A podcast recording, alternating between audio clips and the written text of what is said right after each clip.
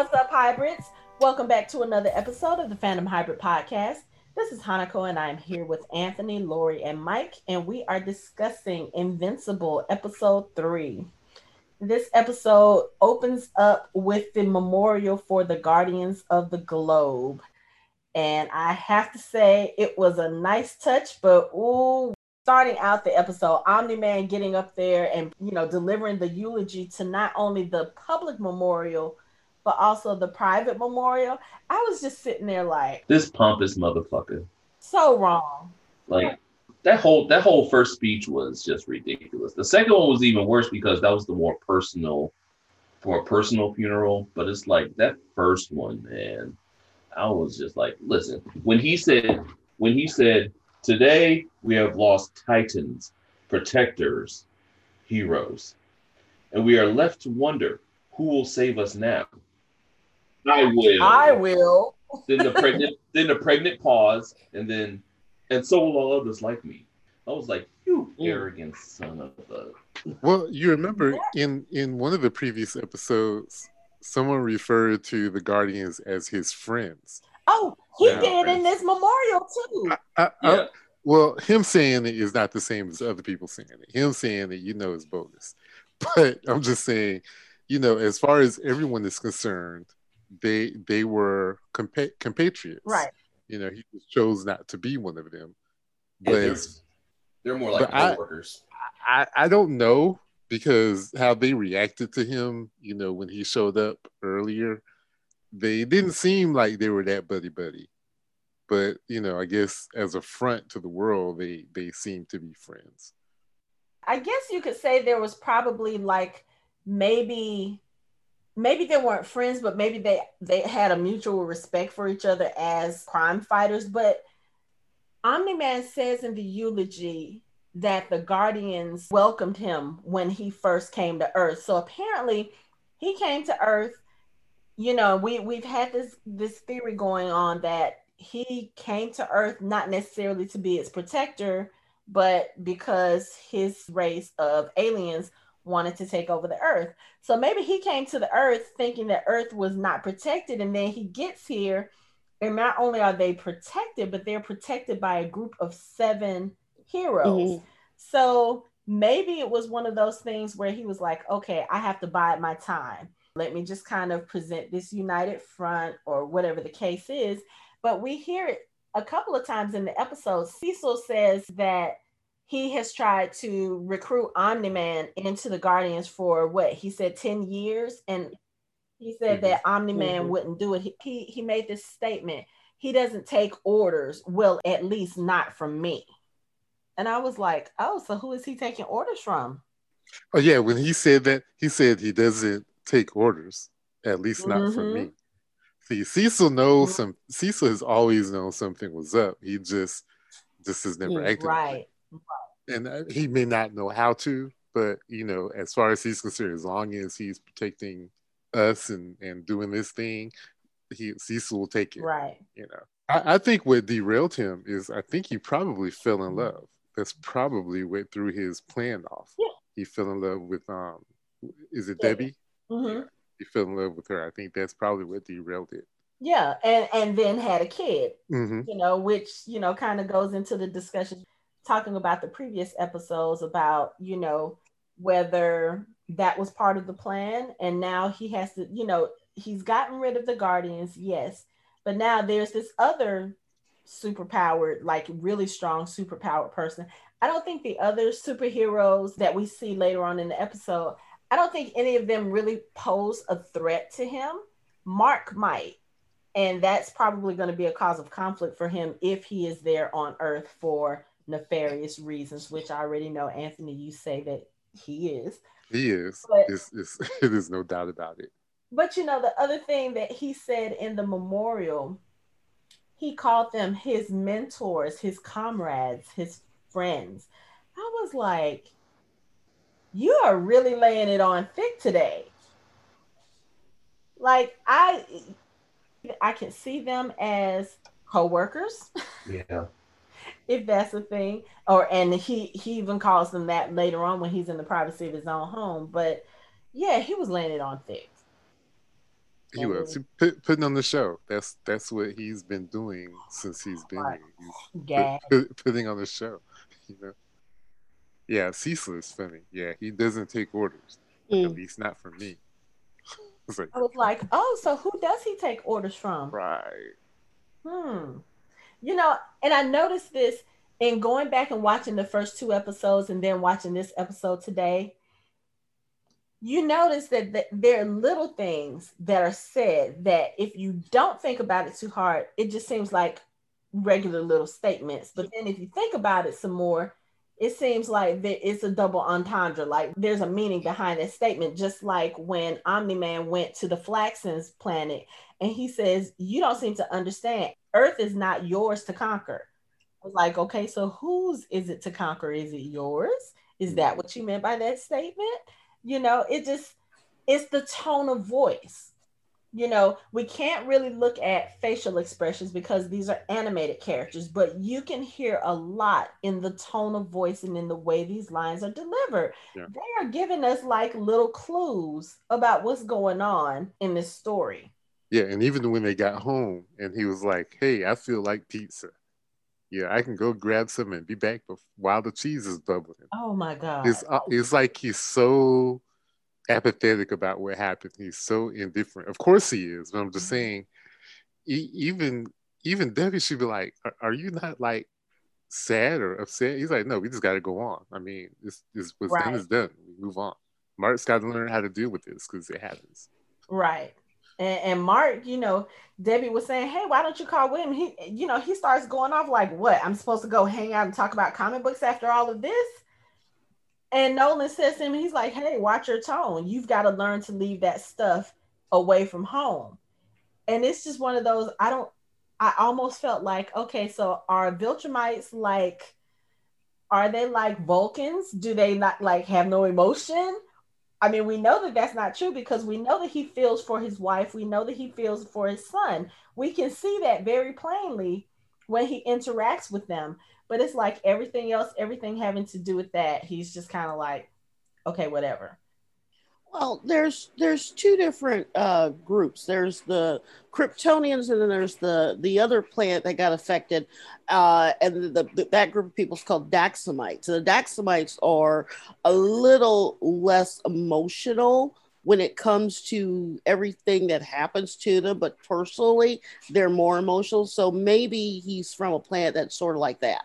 See, Hmm. I, I was thinking he's more like um Zod's faction from Krypton. Like we are Mm. superior. That's yeah, that that's a good point. and, yeah, and it yeah. seems like he has hinted at that that like he's better that's why he won't join the guardians because he's superior they're inferior Right. and everyone else is inferior except he's in love with debbie and his son Mhm. but everyone else is beneath him and i think that's how the viltrumites are probably probably like that i mean think Mm. about it you you are a race of basically superpowered individuals anything else is inferior True, true. so And- I, I yeah. feel like he I get a lot of Zod vibes from him. Just this is what we do and we are the superior race and, and, and everything else is is trash to me. We Right. should conquer these people, they're insects, and take over their planet for Yeah. our own. That's the kind of vibe I get from this guy. Me too. I do get that. Okay, so the graveside service. We're talking about Omni Man and his comments and everything. So the thing that really got me about the graveside service was Olga. Mm. I know her statement was not supposed to be funny, but in a way it was kind of funny. She was like, Joseph is finally standing still and I still can't see him. I was like, it's not supposed to be funny, but it was funny. But it was also really sad because I was like, I just felt sorry for her. But Omni Man, oh, oh, See that that that statement right there would have made somebody like me would have said, "I don't care how jacked their bodies are. I actually want to see the body." I Mm. think that you know what I mean. I would have insisted, even though I know I probably couldn't have taken it. I would have insisted. No, I mean one of his eyes wasn't even in his head. Remember when they when they walked in? Yeah, Uh, someone squished still- it. Squished I would still I- insist. I'm a I'm a Mhm. child of the X Files. I want to see the body.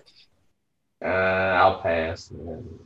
I don't. I, I I, I I don't think in the state he was in, she didn't need to see it. no, no. I I guess I could kind of see having a morbid curiosity for someone I'm not emotionally attached mm. to, but for a person that I loved, yeah, no, mm-mm, mm-mm. she didn't need to see that. Yeah, she would have been even worse off if she would have seen him. because that would that would be the last memory of him that and that would be, Right. that would be bad. So, mm-mm. That's just my opinion.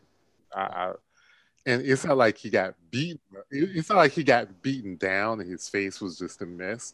No, he like has Right, no head yeah. anymore. right. Yeah. Well, I And- I I only say that because I know certain people have a hard time accepting that somebody has passed away, and they sometimes they really need to see the body just so it clicks with them.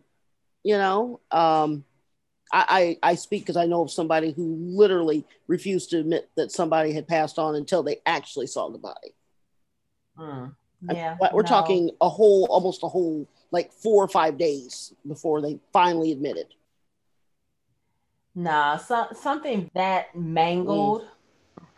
Mm-mm. That's mm-mm. no. Mm-mm. and and chances are they didn't put the bodies in the coffins either. Chances are they kept the bodies to steady them. That, yeah, might be right. that could be true. It's, it's possible that that was another reason. Because you, we know Immortal's not hilarious. in there because they had they did it did that whole thing with putting the thing on his head and preserving his head so that they could get him later. So you know he's not in there. So it's absolutely possible. And they they Yeah. squirted whatever tartar sauce or whatever on Aqu- Aquarus, You did not Yeah. say tartar sauce. whatever it was they put on there. But it's like you know, I mean, they probably are keeping them because just like she said when Mark asked about why we had to have two services, they were like, well, one's for the public and one's for the people that knew them, so they could keep away from souvenir souvenir hunters. Because I mean, even still, you know, you still don't want people digging up and saying, "Ooh, I want his cape," or "Ooh, I want the boots so I could sell them on sell them on eBay and get rich real quick," or just keep them like a serial like trophies and look at them like, Yeah. I can bring you back. And, and- I still love you." You know, and it- then it- the other side avoid of all that that. is some of them have secret identities, and maybe their families will want to have their own ceremonies for that person. That you know, that would not Right. necessarily be a ceremony for the guardian. You know what I mean? Mhm. because then you would you would have the crazy situation which I always thought was was funky in Man of Steel and Superman, where well, okay, Clark had a funeral, but how did Clark die? What, what was the story about Clark dying? Well, I mean, Clark was a journalist, so they could have said that he was covering and got caught in a crossfire, collateral but, damage, that know, sort of thing. we never heard that, so we just. Oh, but I'm just saying, you know, when when the hero dies, you also have to kill off the the um, alter ego too. Yeah, I think there was something in when we saw Clark's obituary. I think it said something about him being caught or something like that. I think I remember seeing that, but I mean, but I, I get your I get your point. But yeah, so at this graveside service, while Debbie is comforting Olga, Omni Man realizes that the air has turned cold because he can see his breath, and here is Damien Darkblood showing up at the funeral. And I think it's really interesting that Darkblood doesn't say a lot of words, but he's very pointed about what he does say. And he doesn't use articles, which bothered me. Well, you know what? I'm kind of used to that because his speech pattern reminds me of the scavengers on The Walking Dead. That was how Mm. Jadis talks. So I was like, okay, he talks just like Jadis. And, you know, I keep having to make that Walking Dead connection because this is a Robert Kirkman product. So I was like, yeah, he talks just like Jadis. But yeah, he he puts it out there to to Omni Man. He was like, yeah, seven people dead, strongest person on the planet, still alive. Hmm. And Omni Man's like, what are you implying? You know what he's implying. He said it without saying it. Something's fishy about you still walking while everybody Saw else is in the ground. Heard nothing. Still alive. Yeah. Right. Okay. hmm I like it. He's Be straight dark into the blood. You're point. suspicious. Right. But then also at this memorial, I mean, this is supposed to be a funeral, a memorial for fallen comrades, and people are there trying to conduct business. Cecil is there trying to recruit Robot to come and work for the GDA and form a new Guardians team. You know, it's just like the meme says don't kill yourself trying to do your work because they will replace you before your body is in the ground. They could have classified that 35 minutes after you after you're dead. Right. So I I was just looking at this funeral like there's just all sorts of inappropriate behavior going on here. Like how are you recruiting to replace the people whose funeral you are at? That's so callous. Cecil's always working. He's always working. He's always working. I hate people like that. This is probably the only time he'll get to like really talk to Robot. So he just said, Well, while he's here, I go ahead and talk to him now instead of trying to hunt him down later. It's so inappropriate. Well, it I mean it, You think he cares? You're doing this at the funeral of the people that you are now trying to don't have replace. time for I- decorum. Uh-uh. He's got to make sure the world is protected. He didn't have time for that. Ce- Cecil's about protecting the world. He don't care. He don't. He could do it while you're in the bathtub. He's like, look, man, go do this real quick. I'm taking a shower. And we know he has no respect for personal space and privacy. He Yes, we noticed this later on in the episode when he just automatically appears in Mark's bedroom while Mark is having a He's so Study day? I had I I had so, I had so many flashbacks of my early early teen years trying to trying to talk to someone who I liked and being really awkward and failing at it. Man, I I literally flashback. I was like, oh god, that was terrible. Like I know how you feel. I'm so sorry. That's terrible. and, then- and then Cecil say, "I didn't think she'd ever leave."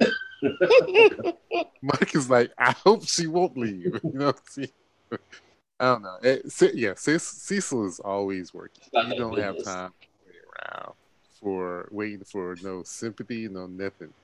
These people are gone. He's. It's almost like what um Omni Man said. We got to move on. I mean, they're gone. There's nothing we can do about it. And plus, It- it plus Cecil has to put together a new team to protect the world. There's nobody it's protecting. still disrespectful as hell to try to recruit to build a new team while you're at the funeral for the old team. perspective. Not disagreeing with that. But he ain't got he ain't got time to be nice. He ain't got time for all that. Ain't no time for that. Depends on your perspective. Mm. They're in the ground. It's over. The ceremony's over. He didn't do it while the ceremony was going on. Everybody's leaving. They ain't even started putting dirt on the coffins yet. Everybody was walking away. It's over. No one stays around for that part. I mean, I hate to say it, but no, we don't. To quote the great philosopher Yzma from Emperor's New Emperor's New Groove, well, they ain't getting any deader. and what, what he has to do, like, what, five days of mourning, 10 days of mourning before he can conduct business? And, and second of all, Robot wasn't a member of the team. Robot doesn't have any real emotional connection to these people. So, yeah, he can talk to Robot. Um, Yeah, like, hold up, yeah, hold up, hold up, hold up. walked up to Because Robot said something later on in the episode about people making assumptions based on his appearance. No, I didn't mean emotional attachment because it's a robot. I mean like he wasn't a member of the team. He wasn't a part of the group. You know what I mean? So other than the only thing it seems he has in common with so or as far as we know, is he is they were superheroes. I mean that's it. So you know, it was like he was trying to recruit Mark. Like if yeah, that would be disrespectful. He's talking to Mark or Aquarus's person who was there for if he went up there and said, hey we need a new aquarus you want to no he didn't talk to those people he went to robot robot who you know Right. it was like robot was wearing a suit or anything he was dressed up in his superhero costume ready to go i'm just saying Gotcha. When the Graysons go back to their home after this, and we were talking about Omni Man, you know, talking about he wanted to order pizza and just the way he was kind of behaving. I won't necessarily say inappropriately, but it was just kind of he seemed very detached from the situation. You know, like Mark is obviously struggling with the fact that they just buried the Guardians. And, you know, he and Debbie both, I think, in their own right, are kind of having this conversation about, oh, this could have been us. You know, we could have been burying dad or we could have been burying Mark. So they're they're both kind of struggling with those things. And Omni Man is just like, hey, I want pizza. Hey, you need to get a grip on your emotions and and this whole thing. And we realize afterwards that the GDA is surveilling them from right across the street. My daughter said, Y'all couldn't go a little bit further. Y'all have to be right across the street surveilling. Like, I, I mean, I don't know. Is super hearing one of Omni Man's powers? Does he not realize somebody's watching him? It's it's just so weird that they're like right across the street even if he realized he's probably unaffected, he's like, "Fuck y'all gonna do? All right, here y'all can stay there. And here, listen, listen to me, make, listen to me make love to my wife. I'm gonna do it. Make sure she's real loud this time. Yeah. You know what? Of course he does. He damn like sure the kind of does. asshole to I mean, do that though, for real. But I, I, I don't I don't think he I think he's oblivious because I don't think he that type of stuff is not something he would concern himself with. Right, because I mean, going along with our theory that he that he wants to take over Earth. I mean, he doesn't. He he eliminated his biggest threat. He doesn't have anyone that he really needs to worry about. He's not worried about Cecil and them. Like, what are y'all going? Y'all can't do anything. I don't know. Something about Cecil makes me think that he might be a little bit. He might be a force to be reckoned with, even for. Cecil, Cecil's kind of he, he gives me kind of a a douchier Nick Fury vibe. So it's like Yes, yes. really good. He I mean, because it's oh like he Oh, God. he he's over everybody. He has a really snarky attitude, and he doesn't care about your feelings. So He's very much like yeah, I mean, like Nick Fury is the comic books, not the MCU Nick Fury. Mhm. He's Yeah. more he's more like the Nick Fury in the comic books. Mm. Like he does what he he does what he does, whatever it takes. He didn't care about your feelings at all. And he's got Hmm. plans on top of plans on top of plans. Right. the plans behind those plans. He just he he does seem very well prepared. Maybe not as prepared in the sense that you know he he didn't think that anything would happen to the Guardians, but he he does seem like he's um I don't know. There's something about him. It's it's like I know that he's supposed to be. I I don't know something about him I don't trust. I don't know. It's like all of the characters or all of the main moving parts in this. It's kind of like we're supposed to look at them one way, but then you, they kind of throw things into the mix to make you think a different way about that person. Like I don't know if Cecil is supposed to be trusted. I I still don't even know what Omni Man is all about. Like I know the clues that they've given us and what we've seen from his behavior and what we're supposed to think about him. But I'm also kind of wondering, is that like too obvious? Oh don't. You can't. For us to have that that is not too obvious. he's he's not too obvious. You can't trust Omni Man at all. I mean, he slaughtered the Guardians of the Globe. So you don't think he was being controlled by anybody? You think that was him? Yeah, it's like Cecil said. He doesn't take orders from anyone. Well, not that I know. of. Not right. The thing you need to worry about with Cecil is that he well, he will do his job by any means necessary. Like he doesn't care about anybody anybody else getting in his way. He doesn't care about who who's sacrificed. But I'm getting this feeling from like you, it doesn't matter who sacrificed. It doesn't matter whatever happens. He's going to do what he needs to do, and he doesn't care who who gets hurt in the meanwhile because he takes the greater good over everything else. Mm-hmm. And, So- and he obviously knows something is wrong with Omni Man, and I think he's he's letting things play out the way they are because right now he doesn't have anything that he can do about it, as far as Right. we know. Yeah. Or, Yeah. or as far as we know, he could be trying to come up with something, but for now he's just going to go with the flow. right. You know, replace the Guardians and and see what happens. Because if the Guardians get slaughtered again, he may have to do something. Mm. Okay. Now, since we're talking about the Guardians, I do want to go to the I don't know if you want to call them auditions, tryouts, Auditions. whatever. okay, so we're gonna go to that, but I want to talk about what happens before that because it also plays into the Yeah. auditions. So we see a little bit on the relationship front right before these auditions. You know, Mark makes his phone call to Amber, very awkward, very teenage angsty. You know, Mm. hey, you want to come over for, you know, for us to hang out? This is cool. But the other thing that we see, Eve goes back to the teen team headquarters after the funeral. And she walks into the locker room and you hear like the shower going. So somebody's in the shower and she says something and Dupli-Kate comes out of the shower. And just she, just the way that she came out she was like eve i wasn't expecting you back so soon. I was like she in that shower will explode i knew it but i was not expecting the menage a four, yeah. So Dupli-Kate has, I guess there's like three of her that are the main Kates. And all three of them are in the shower with Rex. And Eve mm-hmm. catches them all. First of all, we already knew Rex was an A douche. asshole.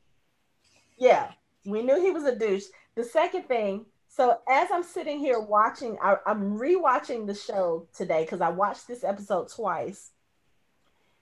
And while I'm watching it, I'm like, why is this voice so familiar? This voice sounds so familiar. So I don't know if you guys watched the cartoon Big Mouth, but the voice actor plays a character named Jay in Big Mouth. If you've never watched Big Mouth, I will warn you now, it is not for the faint of heart. Very vulgar. Ve- like very vulgar is an understatement. It's obscene. so the so the character of Jay is like he's an asshole douchey character on the show. These are all middle school students, but he is like I don't even know if I want to say it on this show. He's just like when we say very vulgar, very obscene, like he has a relationship with a pillow in this show. That's that's pretty much all I'm gonna say. And listening to Rex Splode in Jay's voice, I was like, okay, I can't separate the two now. He's gonna be a douche no matter what show he's on. That voice is just it's a douchey voice for me. And Rex Splode is about top tier douche. But not only that, so the the explanation that Dupli-Kate gives is Rex told me that you guys weren't together anymore. He said that you were dating Invincible now.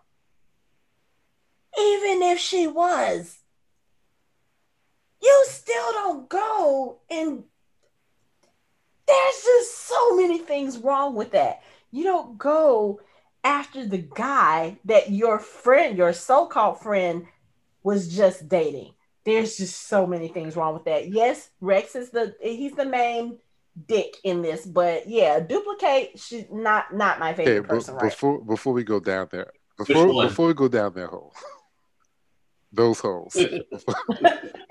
oh, I I oh. did a little bit of research on Dupli-Kate. So the most she's ever done is hundred. I mean, the most duplicate she's ever made is hundred. wow. And apparently, her one of her Okay. ancestors was cursed, and so it's Okay. sort of mystic that she does the duplicates. Okay. um, she can will them out of existence. So, and they they can be absorbed back in her body. Okay. Oh, so so Nanda Parbat stuff basically. Yeah, I would say it's more like Naruto and his and his um clone jujitsu, hmm except Okay. Oh, except okay. they're Okay. they because you know uh, this is off the subject, but like he can use the clones to learn faster because all the Mhm. information they get, he gets. The hmm he gets hmm same thing. With her. Mm, you know, every time one of them dies, they all feel that one's pain. They all Okay. they they all have the same experience. They all feel it. So, you know, every time one of those Kates died or was killed, she felt it. And I don't even know if we we can't really call them clones because just like Rex says in this scene, you know, when he's trying to convince Eve, he's like, "Oh no, you know this this doesn't mean shit. You know, it's not even the real them. You know, like, it's not even the real." Case. And and they say we're all the real yeah, case. That, that's the thing. They're not. They're they they don't. It's hard. They don't really make a distinction between clones and duplicates. It really mm-hmm. isn't one, but I guess a duplicate is just that a duplicate it's the same thing. It's just two of them, mm-hmm. not same, like a clone, yeah. which is a copy, which is not mm-hmm. the same thing. That's why their experiences are shared. That's why the information is shared. Right. Um, like there was a discussion about whether or not you know when she has extras, what to do with the extras. Are you supposed to kill them? Well, you really can't kill them because that's killing her, and she mm-hmm. gets to experience that. Yeah. Yeah. So yeah, but yeah, but back to the other thing yeah. So, so, yeah, so all of this drama. I, I don't think you can. I, am going to be on the camp. You can't really blame Dupli-Kate because she was just going based off what Rick said. No, there is a no. Look, look, Aunt, wait, Aunt, wait, no, it's there's a small, there's a small community of superheroes, and she wants to date someone who's a superhero. If he says nah. he's broken, you don't date the one that was just dating your friend and you are all on See, the same. You're, you're assuming they're friends. What she said. You're assuming yes. they're friends. The way that Eve acted, yes, they they they are. They were friends. Yeah. You you she basically she broke every girl code rule that you could think of, and the thing of it is, she's watched them together as a couple, so she knows what it, excuse my language, what an asshole is. So why would she want any of that? And, and not only that, why would you take his word for it without confirming with her too? Exactly. I'm just playing devil's advocate. No, don't no. No, Both she's just she just that girl's just dumb. I'm Both sorry. Of them were in the wrong for this one, but that kind of that kind of the the tension here, and the drama here, kind of plays into the Guardian auditions, which we can go into now because that was a fun, fun sequence watching these auditions.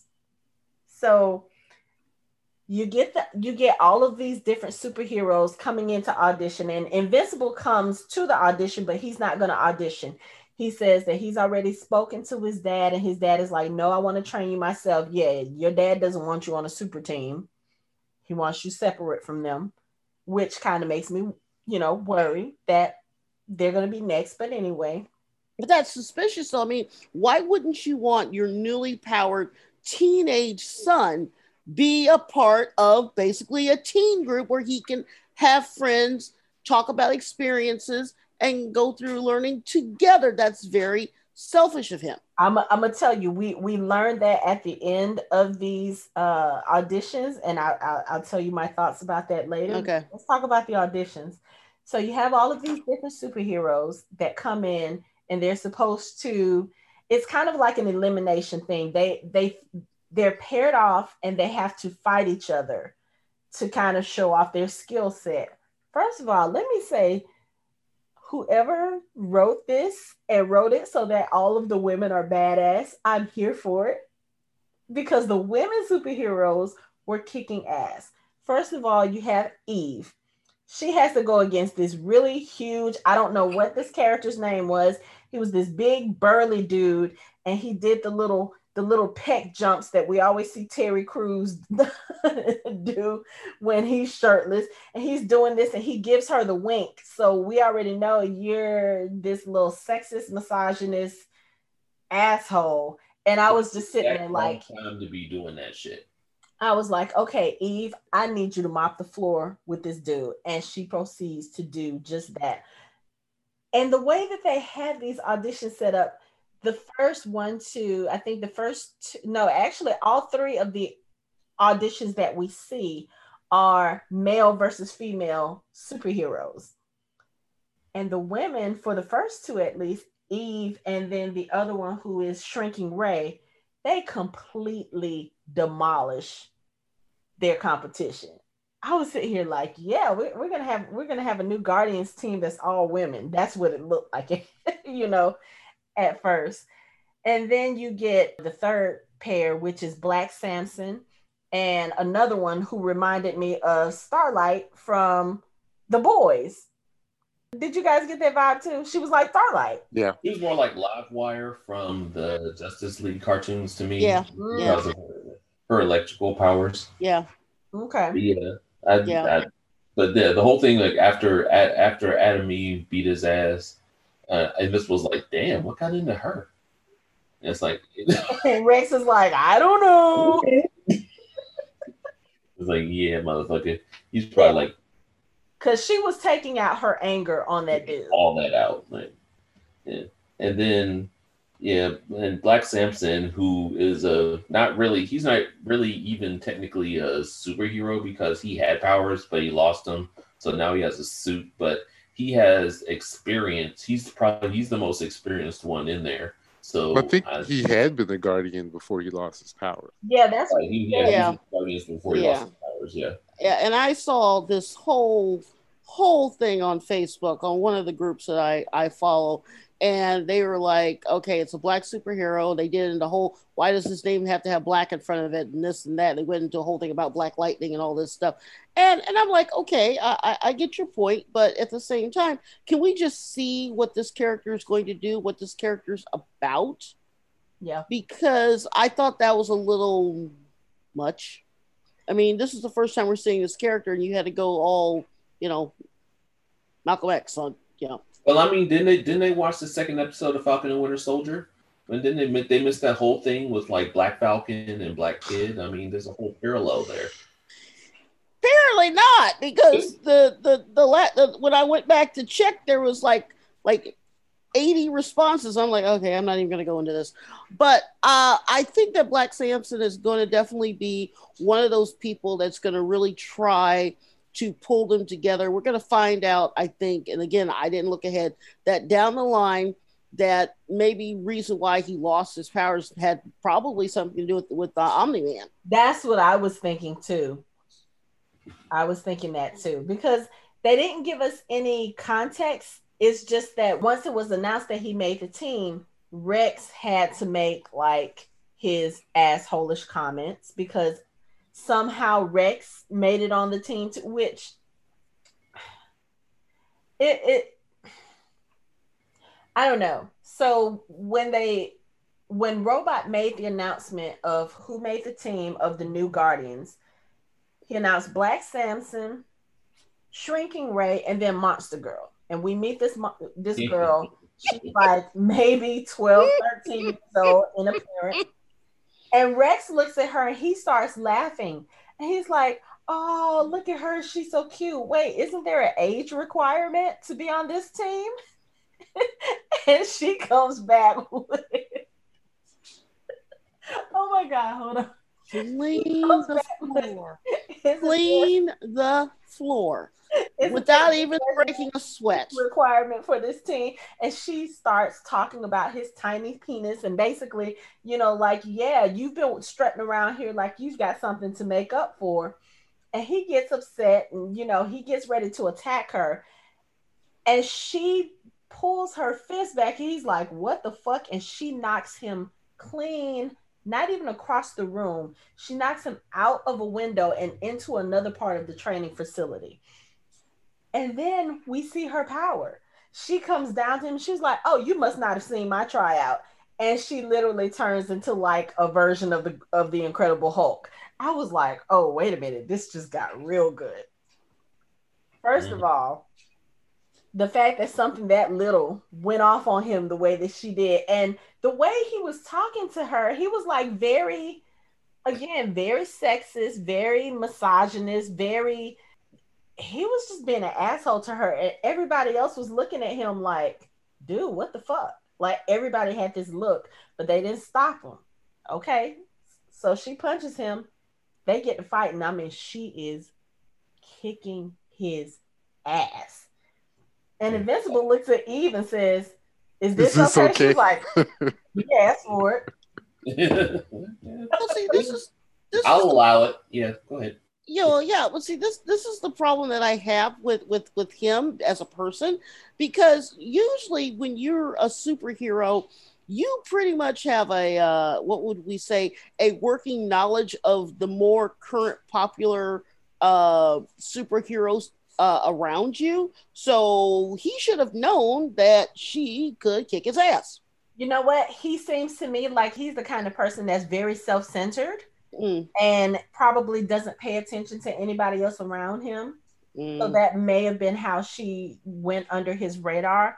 But also, we learned something about her powers, you know, a, a few scenes later that may explain why he may not know too much about her because we learned that every time she transforms, it actually de-ages her. She's actually a 24 year old woman, but because of the number of times she's transformed, it's aged her down to where she looks like she's 12 or 13 years old. So if that's the case, maybe she doesn't use her powers as much, or she didn't realize until it was too late what the deal was with her powers. And she says it's a curse. So you know, I, he he really seems to me like the type of person who wouldn't pay attention to anybody unless it was somebody that he would perceive as a direct threat, and he probably doesn't. You know, because you think about all of the superheroes that were there for the auditions. We already know from Eve's conversation with Mark that Teen Team is the fourth most popular group in the area. I don't think any of those other ones, they probably fell lower on the totem pole. So unless they were in that top three, he probably didn't think about her. Mm. You know, he's just again, he's making a judgment based on her appearance. Oh, this is a little girl. What is she gonna do to me? Well, turns out that little girl can whoop your ass. To the point where Invincible had to step in and stop her because she probably would have killed him. You know? Uh, okay, I, I, have I have a question that was sort of in the back of my mind when I watched it the first time and watching it again now. If you know that that's going to be a result of using your powers, and you don't want to wind up being a six month old, why continue to be a superhero? That was my question too. My uh, my question was, why would you wait until after the audition and after you've been invited to the team mm-hmm. to mention this to Robot? Because mm-hmm. after they make the announcement of who all's on the team, it's uh, again it's Black Samson, Shrinking Rae, Monster Girl, Rex, Eve, and Dupli-Kate. And Eve declines to be on the team because she doesn't want to be on the same team as Rex and Dupli-Kate. Robot and Invincible both ask her, "Well, why? What happened?" if y'all couldn't deduce what happened once she made that statement, y'all don't need to be in any kind of position of leadership. But anyway, um, so once they have the team assembled, Robot gives them this training schedule. And part of the training schedule is that they have to go through what three combat trainings before lunch or 3 mm-hmm. in a day. And that's when she goes to him and says, Hey, I can't do three combat training sessions a day because every time I transform, it de-ages me. Isn't that something he might have needed to know before he put you on his team? Mm-hmm. Like it's it's almost like thinking about Bruce Banner and the Hulk in the later Marvel movies when he would not transform into the Hulk. And it's kind of like, okay, if you're not going to do what we need you to do, what's the purpose of you being on the team?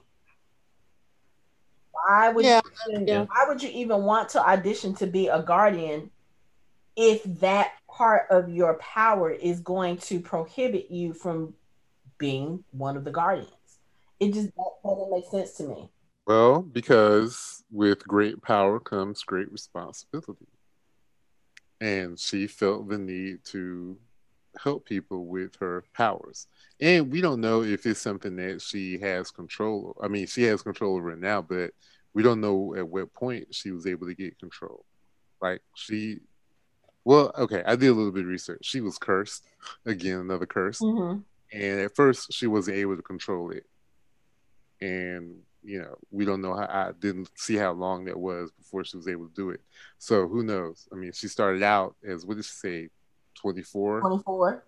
Yeah, and she's progressively gotten younger. We don't know at what point she was able to control it and maybe she felt responsible, you know, do to do something with it. If she's going to be a monster, might as well make use of it. But you can still be a superhero on your own terms. But when you decide to come into a group, a group that is managed, they have a a specific and clear leader. who has to like like robot said i have a small time frame to get you guys into shape for this. There's a lot of moving parts to being part of a team. It can't just be about you. If if her restrictions with changing are going to affect her overall well-being as far as her de-aging you know she made the comment to robot well if you don't want to be changing my diapers then i can't do three combat training sessions a day again this is something that probably should have been told before you audition for the group I don't think they should keep her on the team. hmm? I don't think they should keep her on the team. I don't think so either because they they could have somebody else on the team who's not going to have those kind of restrictions, who's not going to have those kinds of um Well, it just well, what you have, you have her as a reserve, like I can go with a reserve. last- Yeah. last minute, like oh shit, this is something more than we can handle, and then you you call her. but right now she's not a reserve, she is a part of the No, I mean like she she still be part of the team, but she would be there in case it was something that the team couldn't handle. You know, whoever was, I was still don't think without her help. she shouldn't have gone out for the team in the first place though. Knowing what she knows about her Well, I mean, if you think right, about I- it, the reason why they got Bruce Banner, you know, yeah, but the Hulk, but they really just wanted Bruce Banner's help. The Hulk was just like an addition at the at was like an afterthought. Really, they didn't want the Hulk to come out. Hulk wasn't a part of the team. Bruce Banner was. They wanted his brain. Yeah, but that makes sense for that particular team and that particular franchise. What they did here with this little girl, I mean, and and honestly, she looks like a little girl. Yeah, you can tell, you can say that you're 24 all you want, but like she says, when it comes to dating, what is she going to be able to do? She can't date somebody her own age. You know, you look like a little girl. There's not much you can do as a little girl, and then you're further restricted by the fact that you can't change or else you're going to revert to a younger age. That's a liability. Hey, maybe Robot has a plan. Maybe he thought of a plan just then, like, hey, I got an idea. You know, let's open up the Flaxan dimension and throw her through the portal and, ha- and have her come back. The dimension doesn't exist anymore. So The dimension, the dimension does a planet. Make, Well, is, A planet is a does. That's not the people. the, the planet is a wreck. I got a couple thoughts. So first, she said that she de-ages, but she never said like how much she de-ages per change.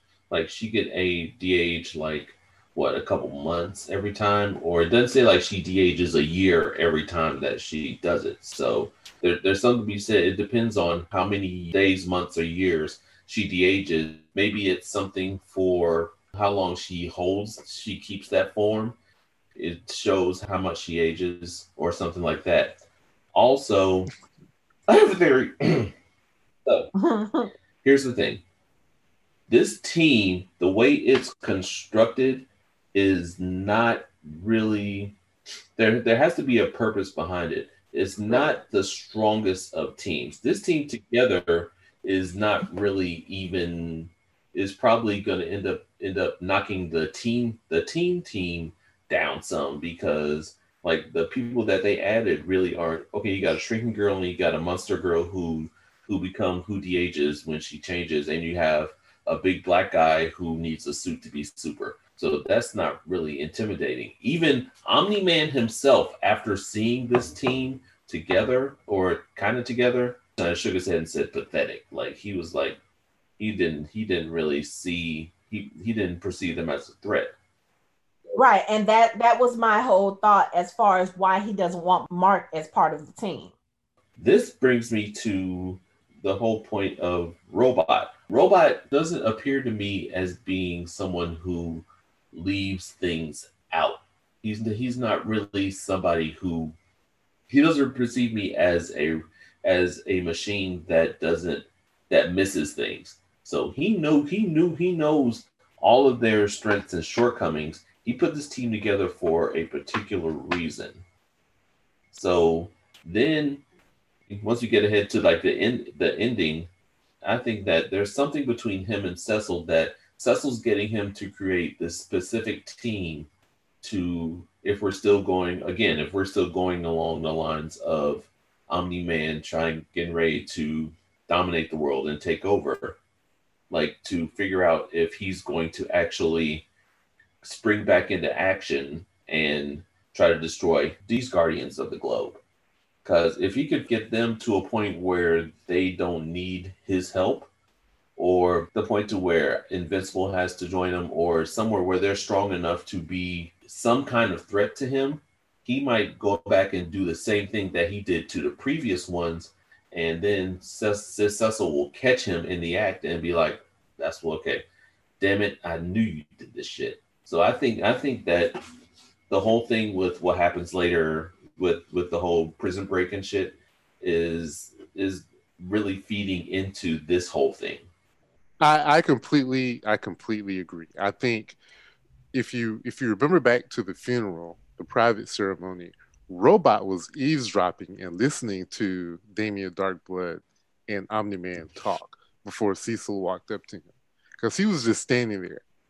And I promise you, he was using his technology to listen so I'm pretty sure he knows that Omni Man is a threat. So he put together a team that he probably thinks, as a team, could could would probably be able to hold their own against Omni Man oh, just based how? on their skill set. It's a lousy skill set. We we don't know. I mean, but, I, I, agree with Lori. Together, but this is why he's doing the test at me. I mean, I know we haven't gotten to the prison break uh-uh. because if they can take listen, if they can take down the if they can take down the Mauler twins without Omni Man's help, then that means they were a better team as a team than the Guardians were, because the Guardians were just thrown together as a bunch of superpower individuals. But there is, there is no Mauler twins now. There, there's just one because there will be soon. Well, see, here's here's the here's the problem with the team everyone on that team, if uh, since Atom Eve is not on the team,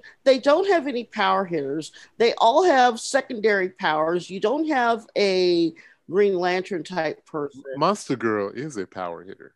In short but, bursts, but she can't really do. But she much. can't maintain it because right. the more she uses her powers, right, more it de-ages her. She is not a strength on that team. And we don't know the like Mike said, we don't know the rate. Uh, well, of, of her de Well, okay, but but okay, and, uh, Mr. Little uh, Gambit and, can't and, do much. Hold on, and Gambit, they put Gambit on the team. Rob, okay, the other Rex, Rex, Splode, Rex Splode is a is a five and dime version of Gambit. Don't even Thank know. you. Uh, see, I, Thank you. Don't even put him in the same category. Right Gambit, he's not but, doing much. But, well, I don't think he's explored the extent of his powers because even Gambit took a while before he realized he could actually make really big things blow up too. No, but, but in that first episode when they were fighting the aliens, he was doing all of this stuff, and he said, "Okay, guys, limited capacity." He, he was he was coming to the end of no, what he, he was he able was, to do. He was running out of change. He was running out of pocket change. you know what? This because you saw him throw her teeth. He threw Monster Girl's great. teeth back at her charge, so he can pick anything up and throw it.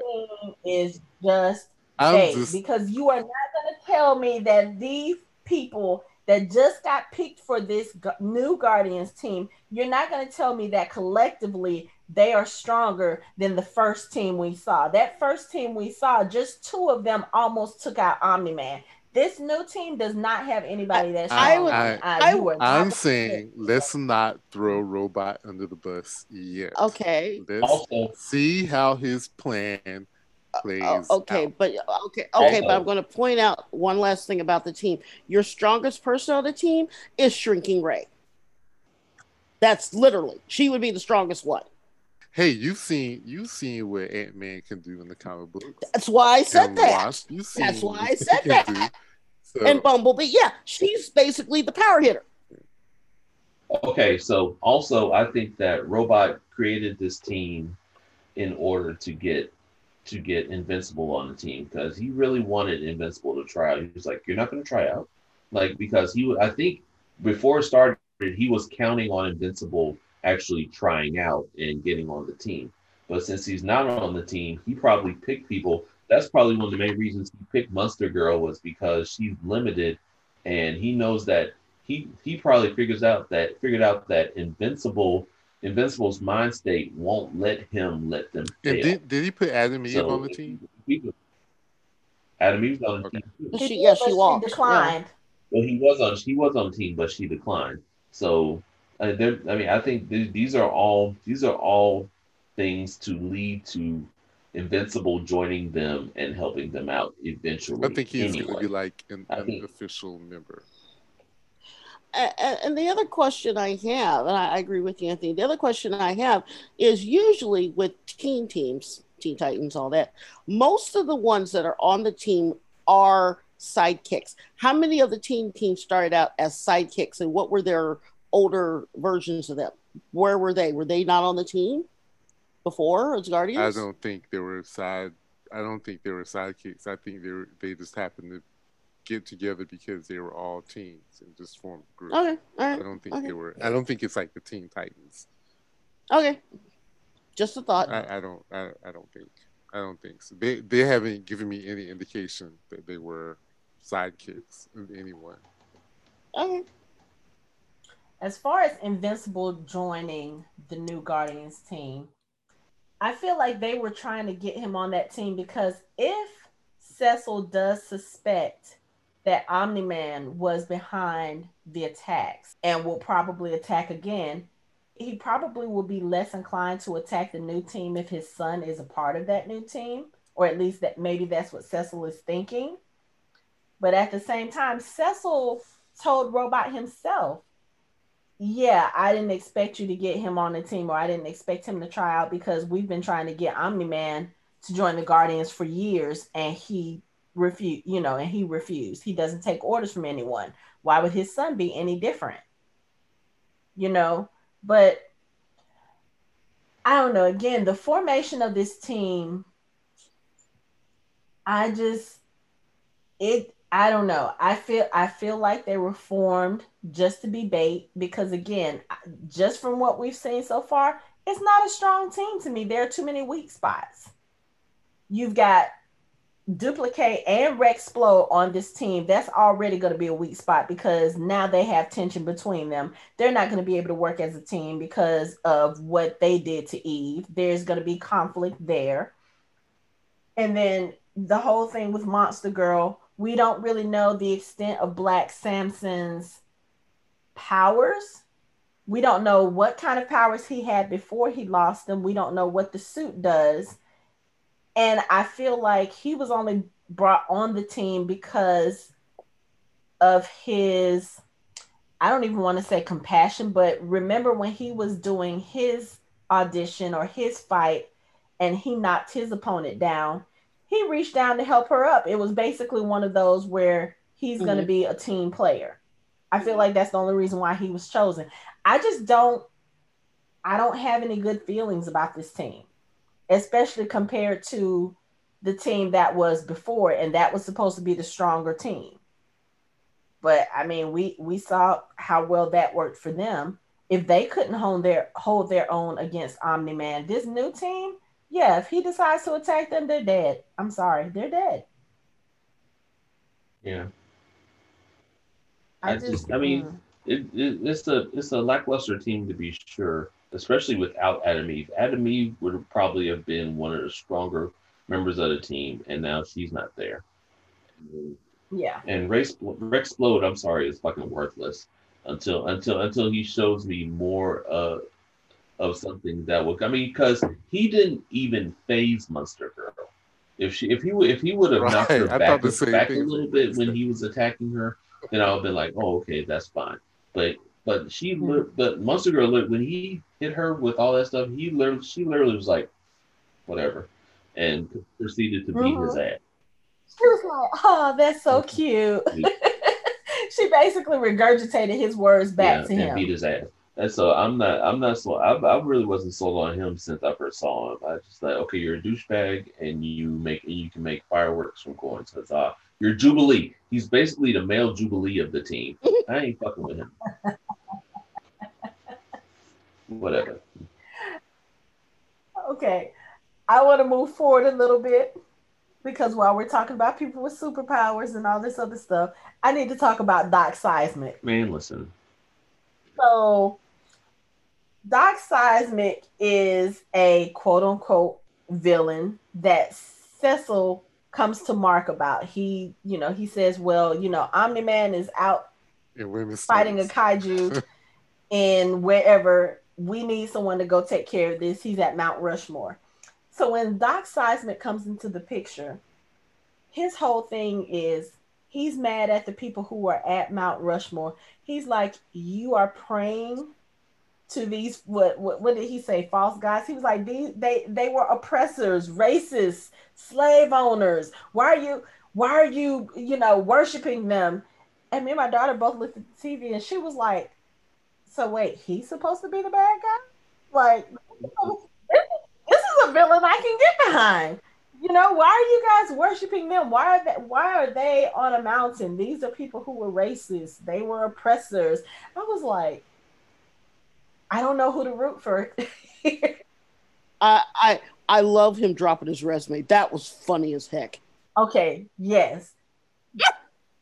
I mean, just everything. So he starts off with that, and then when he and Eve are fighting, he tells her he was like, "Why are you fighting me? You should be joining me." He was like, "I mean, look at the costume that they have you in.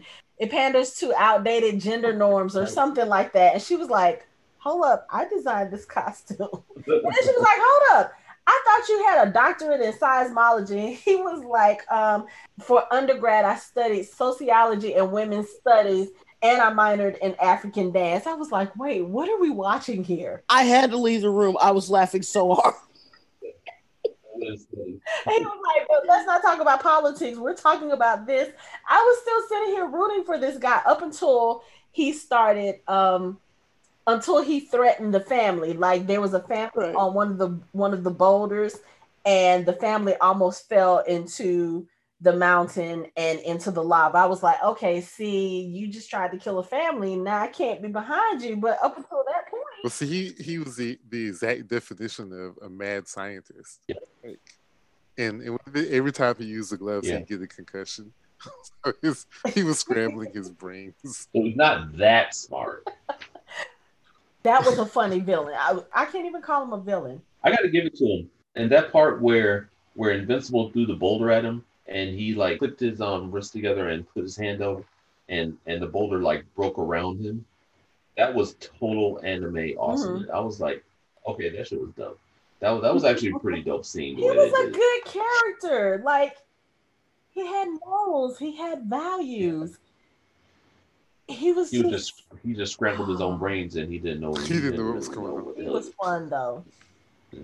His his line right before he fell into the lava, he was like, "I should have spent more time working on the jetpack." Then he blew it up and like, I mean, he almost he pretty much set off the super volcano that was supposed to be erupting like two or three years ago. That people are trying to get us ready for the end of the world. Mm. But yeah, he was. I mean, he was a good cat. I would. I wouldn't have mind seeing him in a couple, seeing him a couple more times because I mean, he was. Are we sure and, and that he way, died? Are we sure? Oh, no, really? but yeah, no, he needs to be part of the Rogues Gallery definitely because he was a lot of fun.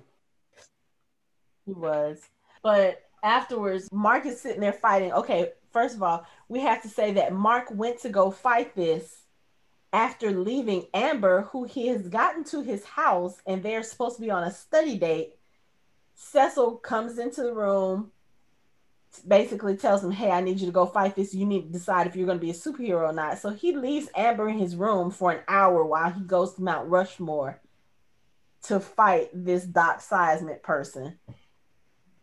I, I um, and she waited. Uh, okay, yes, that's the first thing. She waited for the whole hour.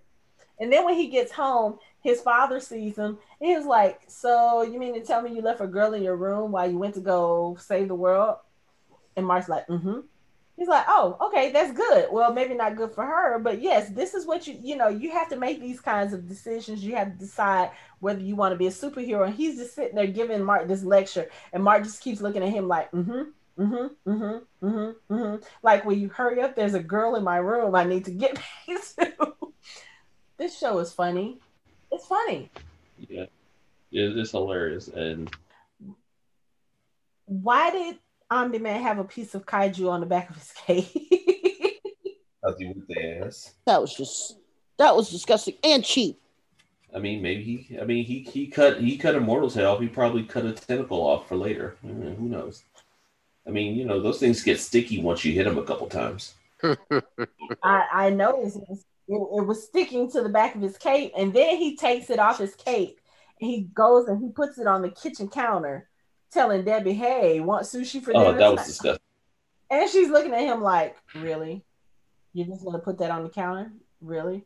But we see later on, Donald is at the site where this kaiju has fallen, and I don't. Again, we we talked earlier about how they make little statements that might seem just regular in passing, whatever, but they seem to have a bigger impact. He's on the phone with Cecil and he's talking about the kaiju, and he says it's the biggest one we've ever seen. I've never seen Omni Man taken through the rails like that. So, is that to say like Omni Man really had a problem dealing with this kaiju? And Yeah, then he if said- so, Yeah. what the yeah, he said he was on the first time I've ever seen him on the ropes like that. yeah, yeah. So he was struggling.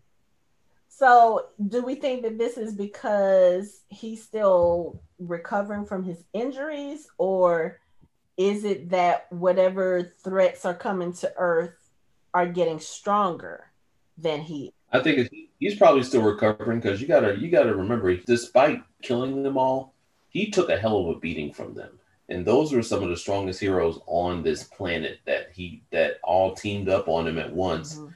And beat his ass. I mean, even though he crushed um, Red Rush's head, Red Rush was beating the fuck out of his chest. Like he was like he was rapid firing his chest pretty hard, and even War Woman and Immortal were beating his ass too.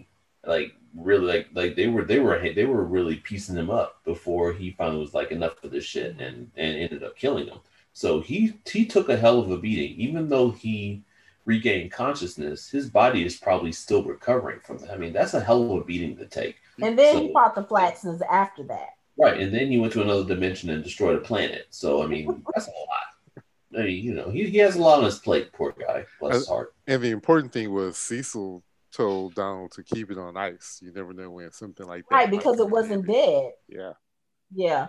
But no, the karate chop that Donald did when the thing He was like, no.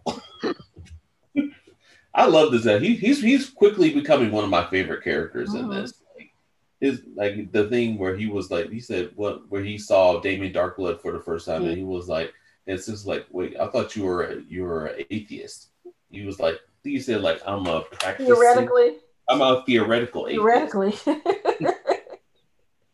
I mean, he, he's. I, I think he's probably going to have a lot of those moments in this series, and I'm here for it because I like, I like the kind of the kind of side characters that give you a laugh every now and then. yeah. So he has some good one-liners too, and we learn as we learned from Mark, good one-liners are hard to come by. oh my god, it was He tried, and it was not great. And then Eve said something at the end. He was like, "Oh, so there's just no good way to tell those." Like, no, just don't. I like the I like the humor that they put in this show. You know, it's very funny, and then of course, you know, it, they always kind of intersperse the humor with the serious stuff or with the bad stuff. But I like it in the show. It's it's it gives you something to think about aside from the obvious questions because again here it is second oh, well, no this is third episode we still have questions about who omni-man is what his purpose is and now i mean we see mark is getting a better handle on his powers you know he's flying better. He's fighting better. He can land when he flies now. He caught his dad off guard with a punch. Mhm. he's getting a, a quick handle on his powers. And i wonder what that's going to mean when it comes to dealing with his dad. Because again i really feel like his dad i I feel like that second guardians team is not going to be around for long. I mean, as long as it serves its purpose. Which goes back to what I was saying last episode is I really believe that uh, Cecil has maybe contacted one of the old school original teams and have them, you know, sort of, you know, sitting sitting back waiting, you know, to help. Uh, there there has to be somebody other than that because of all the people that they put together and all the people that audition. This is probably the worst version that they could have done. It, it seems like it was done intentional. Yeah. So Cecil and Rob and Robot have a plan. It's it's obvious they have a plan. Okay, so let's talk about that plan because I want to go to the prison break now. Wait, Yeah. before we go to the prison break, Mhm. you know, we have the scene of of Atom Eve going back and taking the pictures off the memory board. I'm really, really sad that Rex Splode took a picture in her costume. I'm just really sad about that. Wait, I There's a missed that. picture of Rex Splode on the memory board of him in her costume. it's just sad that you did that. I did not see that. Uh, and then he and then he then he gave the usual douchebag apology. He was like, you know, I don't know why I'm like this, but Bruh. you know, with you, I'm like, Oh yeah, I Really? need another chance. Give me. And I'm so glad she left his ass. Like Uh, she's like, no. I, I would have said Kate's one and two were your first chance, first two chances. exactly. Yeah, I think I'll draw the line at He's already blown it three times. he did it three times. Right. Right. But then that then the scene where she where she flew over to Mark's house and saw him and Amber making out. Props to her for not not being the jealous super jealous superhero and busting in and throwing her out, but actually like kind of hurt, but still feeling feeling good for him being happy with somebody. Where she said "good for you" and flew off. I it, it was kind of heartbreaking, but I mean she she handled it with class. Like she wasn't just like, I'm better than her. Why are you with her? I, I'm way better than she is. Nah, nah, nah, nah. Yeah, but I mean, why wouldn't she? She was going over to Mark's because he was like backup. You know, she's like, oh, my boyfriend turned out to be an asshole. Yeah, let me come over here and hang with you. Um, no. Oh, she just went over to talk to him, and he. Hanako. I mean, I mean, Hanukkah was. you, you, you, you and relationship commentary. I I'm sorry. I, first of all, it's 2021. You don't go to somebody else's house unannounced or uninvited. Well, That's I mean, think about it. She, she. Well, they're teenagers. She was hurt, and right now he's the only friend she's really got. So she went over to be like, "I just need to talk to somebody," but he's busy, and she did the right thing. She was like, "Oh, good for him," because as far as he knows, she's with Rex. He doesn't know that they've broken up. yeah, no one, nobody knows what doesn't know happened. what's going on. yes, he does. She told him. they're all, they're all, oh yeah, that's right. She did tell She him. told him Rex What about- cheated on me with duplicates uh, because but- he told Dupli-Kate that we were together. Yeah, they had a whole conversation while they were flying. Oh, they did. it's Oh, I, up- Yes. I must- forgot that. Yeah, they They did. did. Yeah, They did. Well, either way, he had already started sowing his field with with Amber. with Amber. So Yeah, it's just the way that they were trying to play this whole thing with them. Like they're they're showing that Mark has an attraction to Eve, but also at the same time he wants to be with Amber. And then they're showing her with Rex, but at the same time she's becoming overly friendly with Mark to the point where Rex thought, "Oh yeah, well they're together now." I mean, it it, it it's that whole love yeah, triangle but but that the, they were the trying to, that they were yeah, trying no. to use, and that's why I was like, no. they yeah, don't- but the pro- the problem with Rex is you know when Adam Adam brought him there, she introduced Rex as her boyfriend and kissed up on him. I mean, If- she couldn't help I it. mean- He had his tongue all down her throat. but but I'm saying, wh- how why would he? Why would Mark even think? You know, oh okay, well, yeah, at that point, think about what William said. That's dating as a teenager. you go and present yourself as the better choice. But I don't think he actually listens to William all that much because whenever he listens to William, things go horribly wrong. I don't know. William kind of helped him out when he was in, a little bit when he helped him in the, in the room. He was in the room. He was like, "Yo, you need to get rid of these dirty clothes. You need to get rid of these dirty dishes. You need to get rid of the You tissue." do that. First Tissue all, why is the tissue and the lotion conveniently the placed next to the across computer. Uh, I was like, aren't those supposed to be on the nightstand? Especially given the reaction that he gave when Um, William um, pointed them out. He threw them in the trash, but they're all the way across the room on the desk. I mean, they're by his computer. I mean, you know, it's maybe Well, okay, yeah, okay. Long, long gone are the days when you keep magazines under your mattress. I mean, so I've heard. No, you put them in a magazine box. personally about that, You put them in a magazine box under bed box. right? Or a shoebox, or But I don't know anything about that. Again, I have no idea. I don't know Maybe anything about that. this. I don't know. I mean, I, where do you keep magazines of? Especially Or- if you have too many to actually just stuff under your mattress. Like Yeah, it's like What- then you kind of have to to do keep them in your closet and I mean, Y'all are there's giving way too much commentary. I mean, I would suppose. I'm not that I know anything about it. I'm just saying. I mean, I just have Uh, a everything about she that. just I- said. I mean, if, if you can sit there and, and trash all the women on the show, trashing her. I was basically what I was first Dupli-Kate, What- second Atom Eve. okay. First of all, I wasn't trashing Dupli-Kate. I I was know, giving I know, fact you do not, you absolutely do not screw the maybe ex-boyfriend of your friend, especially without first getting confirmation that that is an ex. Second, um, y'all are teammates and y'all are friends. That's a big no-no. Then, but then you got on Atom Eve for going over to see to see Mark, her friend. See, that was just needy. right Okay. backup. That no, no, that was that was just needy and wanting to see. And I'm using this as going to sound see if she's still pretty. That's what she was doing. She was going to see if she could pull pull pull him because she's feeling some type of way about him and her. He- Well, see, I don't even. I wouldn't even. So she go was so- using Mark as a rebound. See Yeah. that that was my issue. Like that's why you're going over there, not not necessarily because you know just because you need a friend, but I mean if this this is the guy that you already like everybody already assumes that y'all are together. Like the people at school assumed y'all were together because y'all left after school one day.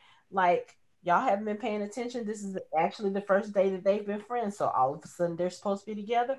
But yeah, that that was my whole issue with her. Like you're going over there because Rex just tried to apologize to you, just tried to get you to take him back, and you're like, no. But instead of going and finishing packing or doing whatever you were doing and dealing with it in that way, you go to quote unquote the then other what? guy. What about to- what about Amber though? Amber wasn't interested in him until he got his face pummeled, and like it then it looked like um at that Eve was interested in him, and Eve being the most popular girl, so she all of a sudden is curious about this guy, this dork that no, I, Well- I, I, Ah, no, no, no. Because here's the thing: because Amber was flirting with him before Eve came into the picture. Granted, yes, it was after Todd punched his face in, but like he said, you you didn't even notice me until Todd, you know, until I stood up to Todd. For her, like she said, guys have tried to take up for me before, but you actually stood up to him. That was what put him on her Mhm. radar. She was like, "Oh, okay, and, this is not I a think, coward." I think Eve had something to do with that too. No, because this was she had interest in him before Eve even came into the picture. It just so happens when she was like, "Oh, let me go talk to him." That was when she saw him leaving with Eve, and she was like, "Oh, okay." But she was interested in him before Eve before Eve was a thing. Mhm. Then after that, that was when she went to William, and she was like, "So, is he dating Eve?" And William was like, I wish. Oh no, he's very much single. You want his number? William is the wingman. but yeah, no, she totally was into him before Eve. I wouldn't go as far as say totally into him. Well- She was curious. She was flirting with him, and she was being very suggestive with him before Eve came into the picture. She, you know, she she was very flirty with him. So yeah, but I mean, I I got a problem with the fact that she didn't notice him before all that stuff too. But I mean, it's just y'all know how. Well, Lori and I have had this discussion before when we're talking about legacies. Stop always trying to make teen angst and teen romance part of the story. Mhm. They have bigger fish to fry. Somebody is out there killing superheroes. They don't need to be worried about who's screwing who. They need to make sure that they're not going to be next on the list. Exactly. Eve just got out of a relationship, and apparently she and Rex had been together for a while. She needs to kind of let that breathe and and get some space before she tries to go pursue somebody else. Yeah, Yeah, see, but like you said, they're they're like 17 years old though. Yeah, I know. yeah, yeah. not how they She's she uh, like I said, she only went over there to like I said, make sure she was still pretty. And you know, she should have just gone. But see, when you're 17, that's not what you do. You do what she did. Yeah, Well, she I- did, like Mike said, she did the mature thing. Oh, good for him. And she left. Yeah, and and I give her credit. Yeah, I'll and give her credit. I will say about the way they've written her character because what you see a lot of times in romance, whether it's teen romance, even adult romance, somebody gets wrong, somebody gets cheated on, the cheater comes back, I apologize, I won't do that again, I'm sorry, you know I didn't mean it, I love you. And they take them back and give them a second chance. She didn't do that. She basically was like, deuces, I'm gone. I like that they wrote her character in that way because she does not need to depend on this relationship to define her. That's why I was kind of disappointed that they made her go over to Mark immediately afterwards because, like Mike said, that looks like a rebound thing. Like, oh, Rex disappointed me. He did this. Okay, I'm gonna go to the reliable guy. It just, I, I just don't like that whole thing. Yeah, it's like you know, it's it, it's just like the you know, in case of in case of breakup, break glass guy. Right. And I don't think Eve as a character needs that. You know, don't just show us that these female characters are strong just on the physical aspect. Make her emotionally strong too. Okay, my boyfriend just cheated on me. Okay, you know what? Let me break up with him. Let me make sure that I don't let him back in with the emotional blackmail that he tried to do. And let me heal from this and move forward. That's what I want to see. But of course, we already know that's not going to happen. There's going to be this whole Mark is going to be torn between the two. I already see it coming and all this other stuff. So, yeah. But can we talk about the prison break now? yeah.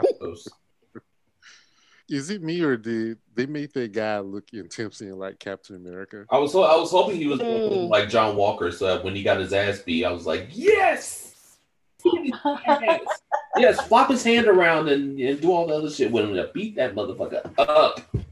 Fucking discount cap ass. Okay, I digress.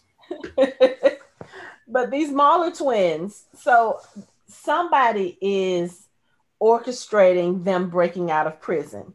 And at first, I'm gonna be honest, I thought it was Omni Man.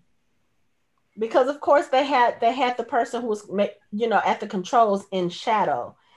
And that's kind of the way that he appears in Darkblood's visions when he was doing his investigating about the murders. Mhm. So I really thought it was Omni Man.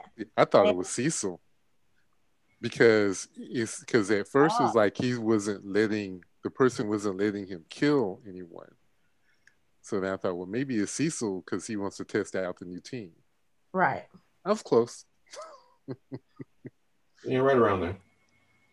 But yeah, but I mean, n- none of the humans or nobody inside got killed. But those Mauler twins, for, well, uh, okay, Technically, they're not twins. yes, that's what I was about to say. Technically, they're not twins, so that probably does explain what happens next. Because I don't remember which one was supposed to be the original and which one is not. Because they both say that they are the original. yeah, I think that's a running gag.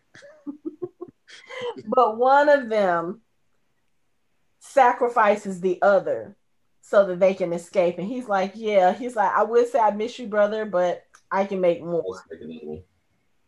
Yep.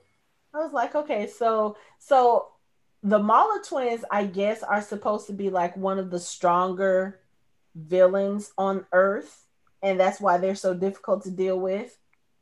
Am, am, am I interpreting that right? No, I think you're right. Like, Yeah, and that's probably why, because they had some other villains in those cells next to them that looked a little more intimidating than the Mauler twins. There was one guy who took up like the whole room because he was Right. so big, and there was something else that looked like I don't know, it looked like a, a some kind of Venus flytrap thing with the It- tongue. It could be one of those things where they're they're strong enough to to get what information Robot and Cecil want, but they're Mhm. not so strong that if it gets out of hand, there's a problem. Mm. Okay. You know, maybe not like the top tier villain, maybe like right below. Right. Not quite to the level of, you know, Seismic Man, but a little bit above that. I mean, it's two of them. They're pretty durable. Yeah. Um, they gave the Guardians a run for their money. It's- they're just they can just be dumb. So So what do we think is going to happen with the? I, can't even say Mauler twins now. With the lone Mauler guy that has now escaped, like, are they going to use him to test the new Guardians and then see how Omni Man reacts to that, or is this just a test for the Guardians to kind of get them up to par with the old Guardians, or to get them, I guess, strong enough to face Omni Man if it comes down to that. I think I think you I think you may be kind of jumping ahead. I think initially this is just I need to I robot put a team together and he needs he needs for he and Cecil need to evaluate them to see what they Okay. can do. And they and and the way Cecil worked, this is a start. We're going to see how this works out here, and then they'll move move forward from there. And Okay. robot needs to see how they work together as a team, and you know how they use their power. Do they use their powers effectively as a team? And also, it gives them the chance to see. You know, the Guardians took these guys on by themselves and struggled. So, mm-hmm. how are the new Guardians going to do? Are they going to be up to par? You know, or are they just going to get their clocks clean? So they, and I think thinking ahead to Omni Man, maybe you know, as far as Cecil concerned, he probably knows that these guys will stand a chance against Omni Man, so he's not worried about that. But we just need to see what we got right here. Is is this group going to be able to deal with the issues that come up for now? Okay. Also, I think this is this is a ploy to get Invincible in the fold too, because he knows they're not ready. He knows they're probably going to end up getting kind of ragdolled. So he's probably, which means that Atom Eve is probably going to go against her better judgment to try to help them. And then when she struggles, Invincible is going to come along and try and end up trying to help them too because he's trying to save Atom Eve. So I think this is just like a kind of domino thing to get Invincible on the in the Guardians which is going to piss his dad off, and then and and then potentially all hell will probably break loose. Okay. Because I think one of the reasons Robot put so many team tight team team members on there is they have a record of working together. So Okay. he knows kind of how they're going to operate as a team. He's got to get these other guys integrated and see how it works. Yeah, but the the bad thing about that is the people that you put on your team, even though yes, they're used to working together, there's now conflict there. They're not going to work as well as a cohesive unit now. Well, this this will be a chance to see if they can leave all that stuff as as Omni Man said. You got to keep that stuff separate. They're teenagers. Well, that's what you got Black Samson for.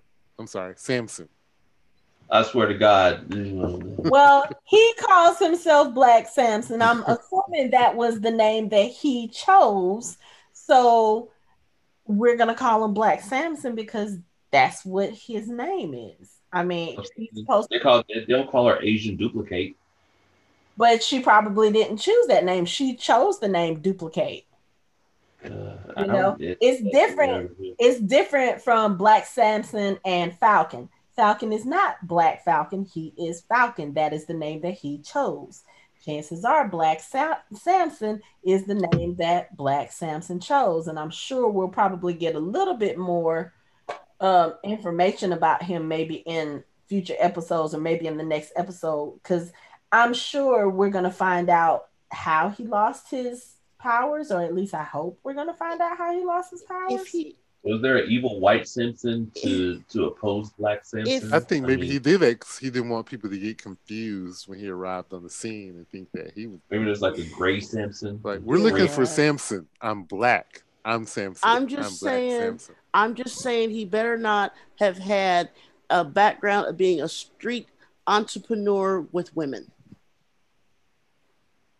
No, no, no, no. He he he was he was 100 percent really athletic in school. Then his powers kicked Maybe went to the Olympics. yada yada yada. Yep, exactly. Oh my goodness, that that that backstory is going to be interesting. Trope, trope, trope. Yeah, so we, we can probably debate that once we find out a little bit more about his background. So let's talk about Debbie. First of all, I think Debbie suspects that her husband is not being truthful. Oh, I think she knows Yeah. she's not being truthful. Uh, there there's something about him like when certain things happen when when Cecil was questioning him at their house in the last episode she kept cutting her eyes to Nolan when he was answering the question she's looking at him like is not right about his answers so she's in the house in this episode and Damien Darkblood comes to see her. And he's also asking her questions you know so has has he t- and of course he's not talking like this because like anthony says he doesn't use articles when he's speaking. But he's basically like has he told you anything? Has he said anything? And she's like no he doesn't remember. And he's like mm-hmm. Mm-hmm. And he said something to her about he knows what she fears or something like that so is it possible that he can sense that she might know something or that she might suspect something because we already know he suspects something even though he's not being very um he's not being very blunt about that fact because he doesn't have the proof yet Right. It could be. I, I I don't think so. I I think that it's more putting the clues together and not having the proof for for him with her.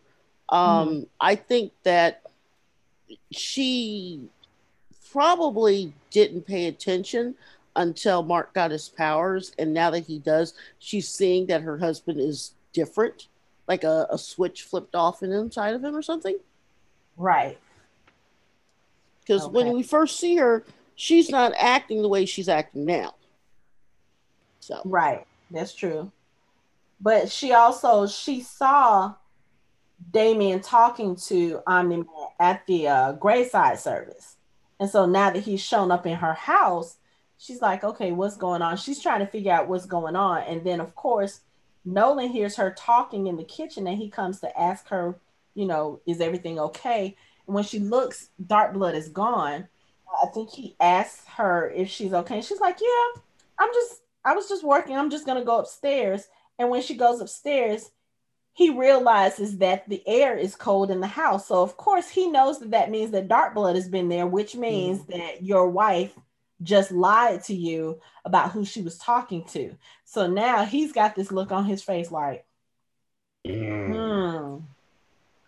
So I I don't know. He, he he might start thinking that Debbie is betraying him, and that might change the way he thinks and reacts to other things now. You know, maybe maybe maybe if he thinks that Debbie is betraying him, that's gonna that'll probably clear his conscience for anything that he has planned and was maybe skeptical of because of Mm. Debbie and Mark. Now maybe he's gonna be like, okay, well, that's how it's gonna be. You know? Yeah. Uh, this is gonna get it's getting Mhm. interesting. I, I have to see like I want to see how he handles Darkblood. Like, is he gonna figure out a way to send him back to hell, or like get him off his trail somehow? Yeah. Um. All right. Um. Yeah. Shout outs, Mike. I got shout out. Yeah. Okay. Shout outs to the music in this, first of all. The music when they were when they were trying out, and then there's like the other music. Like the first song was a Mhm. song by De La Soul and DJ Shadow called Rocket Fuel. That joint was fire. Then the other one they had in there is um is a is a Danger Mouse featuring Run the Jewels and Big Boi. That song is incredible. Uh, I was like, man, shouts to Amazon Prime for putting the name of the music Yes. in the Mm. in their X-ray shadows when they show you like the characters and stuff. Shout out to them for putting that in there. Um, also, shout out to Khary Payton for being Black Samson. That dude. I can't. I, I was waiting and waiting for him to say "booyah." I was like, I need Wrong that booyah. character. Like you got to give it to But me. yeah, I Eventually, was, I was so that shit.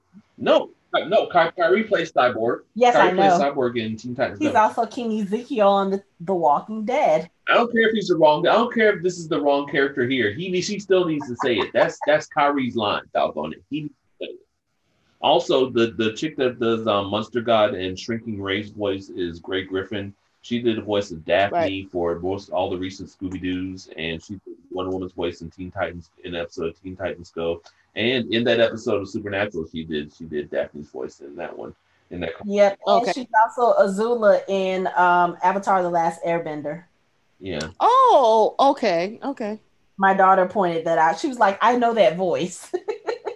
Also, for book nerds, the three books that that William got for Mark to read up on to study, um, the authors were uh, Naeem Khan, who's an Indian stylist, uh, Margaret Atwood, who of course wrote *Handmaid's Tale*, and Tane- Ta-Nehisi Coates, who wrote *Between the World and Me*, and he also does comics. He just he just he's doing a run of Captain America right now, which is being Mul- uh, talked about a lot, like from both sides. Like a lot of people are either mad at him or like saying, "Get the fuck out!" Like do that shit. So he also did some of the Black Panther comics too. Yeah, I was correct? just thinking, he also did Black Panther. when, Yeah. the movie, when the movie came out, he did a run of Black Panther too. Yeah, And, and it was because of that book that he wrote, uh, what was it, about five or six years ago? yeah. Between that World and Me. re- yes, which really got his attention because he was on nobody's radar until then. And he's really done a lot, uh, really cool stuff. Yeah, he's really cool. Shit. Yeah, shout outs to him. Um, this is a good episode. I'm I'm waiting to see to see what to see the new the new Guardians fight the fight the Mauler brothers. I'm interested to see how how Mauler one makes Mauler two because it'll be interesting to see how how he creates like another one. And mm-hmm. I wonder if he if some if he's cursed like Dupli-Kate is or they're related like that's actually his sister or something. You know what? I don't know if he is, but there was another prisoner Who was mul- multiple? I saw the little boy. multiples, and I was like, I was like, oh, is that Dupli-Kate's like brother?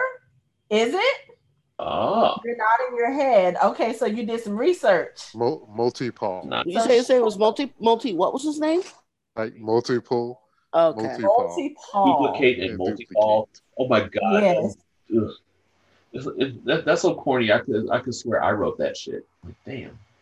So, he, so he's I mean, a not so he's- good guy. we don't know why he's in there. Well, you we don't know. Okay.